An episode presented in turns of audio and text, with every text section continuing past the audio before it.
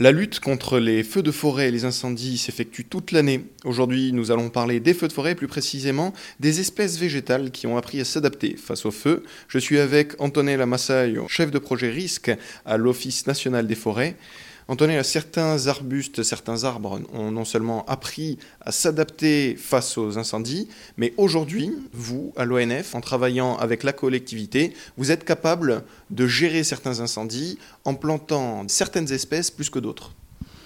Oui, en effet, on essaie de travailler beaucoup avec ces volets de la gestion des espèces forestières et des peuplements forestiers.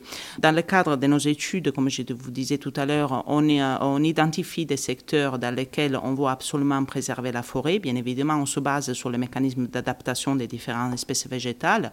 Donc, par exemple, on met en place euh, la mise en autorésistance de, de, certains peuplements forestiers, notamment dans l'épinède. On profite de l'écorce épaisse des loupiers portés très haut des arbres euh, pour réaliser des brûlages dirigés sous le peuplement de pin laricho et de pin maritime, surtout de pin laricho parce qu'on privilégie la protection du pin laricho dans le cadre de la, Corse, et de façon à éliminer tout le strate basse, de façon à quand l'incendie passera sur ce forêt, en fait, euh, il sera un incendie de surface, donc ras au sol, et grâce au mécanisme de protection de ces arbres qui ont l'écorce épaisse, ces arbres ils pourront survivre. Donc on essaie d'identifier dans les territoires les secteurs dans lesquels c'est important que ce type euh, d'épinèdes survivent.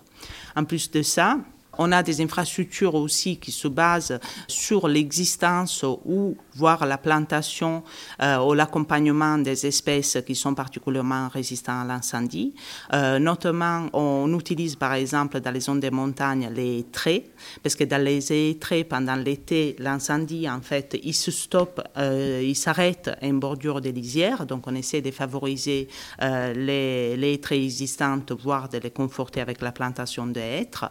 Et on peut utiliser aussi euh, les bandes vertes, ce qu'on appelle des bandes vertes. Ce sont des bandes d'espèces de, peu combustibles, comme par exemple, et peu inflammables, comme par exemple le châtaignier, euh, qu'on positionne de façon stratégique, bien évidemment, dans des territoires dans lesquels ils trouvent euh, leur environnement propice à leur vie, de façon, pareil, à les utiliser un peu comme, un peu comme les ales, mais qui fonctionnent de façon autonome et permettent à l'incendie de s'arrêter dans les bandes de ces feuillus, que souvent c'est euh, des châtaigniers ou, les ripisylves, par exemple. On peut faire la même chose dans les zones dans lesquelles on a des ripisylves. C'est-à-dire que vous allez effectuer une étude de terrain, vous allez euh, faire des analyses, euh, vous allez voir une forêt, un terrain dans son ensemble, et vous allez rentrer en contact avec les collectivités en demandant Ici, on aurait besoin de plus ou moins de châtaigniers. Vous, prenez l'exemple des châtaigniers parce que c'est une espèce qui permet de lutter plutôt bien face aux incendies. Alors, euh, concrètement, ce type de propositions, ils se font dans le cadre des, plans de, hum, de, prévention. Donc, en même temps qu'on prévoit des infrastructures de lutte, dont je vous ai parlé tout à l'heure, comme par exemple les halles, en même temps qu'on positionne les pistes et les points d'eau, on identifie aussi dans les territoires les secteurs qui peuvent être propices, par exemple, à l'implantation des bandes vertes, ou on identifie dans les territoires les secteurs dans lesquels nous avons, par exemple, une forêt de hêtres ou de chênes verts très denses, qu'on sait qu'être euh, naturellement autorésistant à l'incendie et donc qui peut arrêter l'incendie. Donc, dans le cadre des études de prévention, on les programme. La programmation est après reprise dans les aménagements forestiers quand on est dans des secteurs des forêts soumises. Les aménagements forestiers, ce sont de la programmation de la gestion de la forêt euh, publique. Et donc, après, effectivement, selon les propriétaires, si c'est la collectivité de Corse, c'est fait par la collectivité de Corse, mais ça peut être aussi des territoires qui sont propriétés des communes, on propose des plantations éventuellement, ou des conservations, des mécanismes de, de préservation de ces types de forêts aux propriétaires. À l'inverse, vous avez des espèces qui vont être invasives, euh, comme le mimosa, et que vous allez enlever. Donc ça va être le processus inverse. Il y a certaines espèces qui euh, s'adaptent bien euh, face au feu, et d'autres qui, au contraire, sont des véritables dangers. En effet, quand on a des espèces invasives, comme par exemple les mimosas, parfois on est, euh, on, est amené à essayer de les éliminer, en sachant que les mimosas a, le, a un problème qui est très envahissante. Ben déjà, c'est pas une espèce endogène, donc c'est pas une espèce de corse, ça vient des jardins, des plantations qui ont été faites à un moment donné, surtout dans les années 80, de façon un peu fantasieuse. Et euh, le problème qui est très envahissante, donc il a tendance à conquérir le territoire, et en plus, il a des graines qui sont très, très adapté à l'incendie, mais, pour nous de façon très défavorable, parce qu'il y a des graines en fait qui sont favorisées, la germination des graines est favorisée par la chaleur. Donc un cas d'incendie serait encore plus envahissante.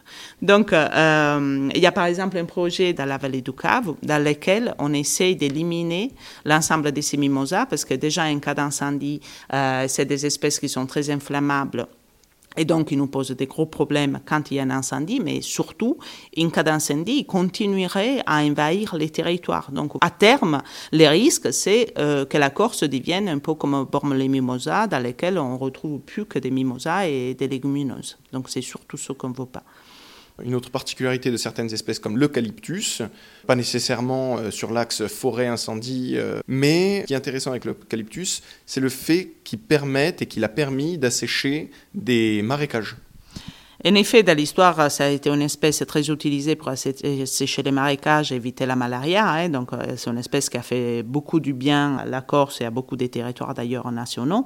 Maintenant, il faut dire que l'eucalyptus, euh, non seulement est très exigeant en eau, et donc euh, maintenant, il pourrait se poser les, problèmes inverses parce que maintenant, on a plutôt une carence d'eau qu'une abondance.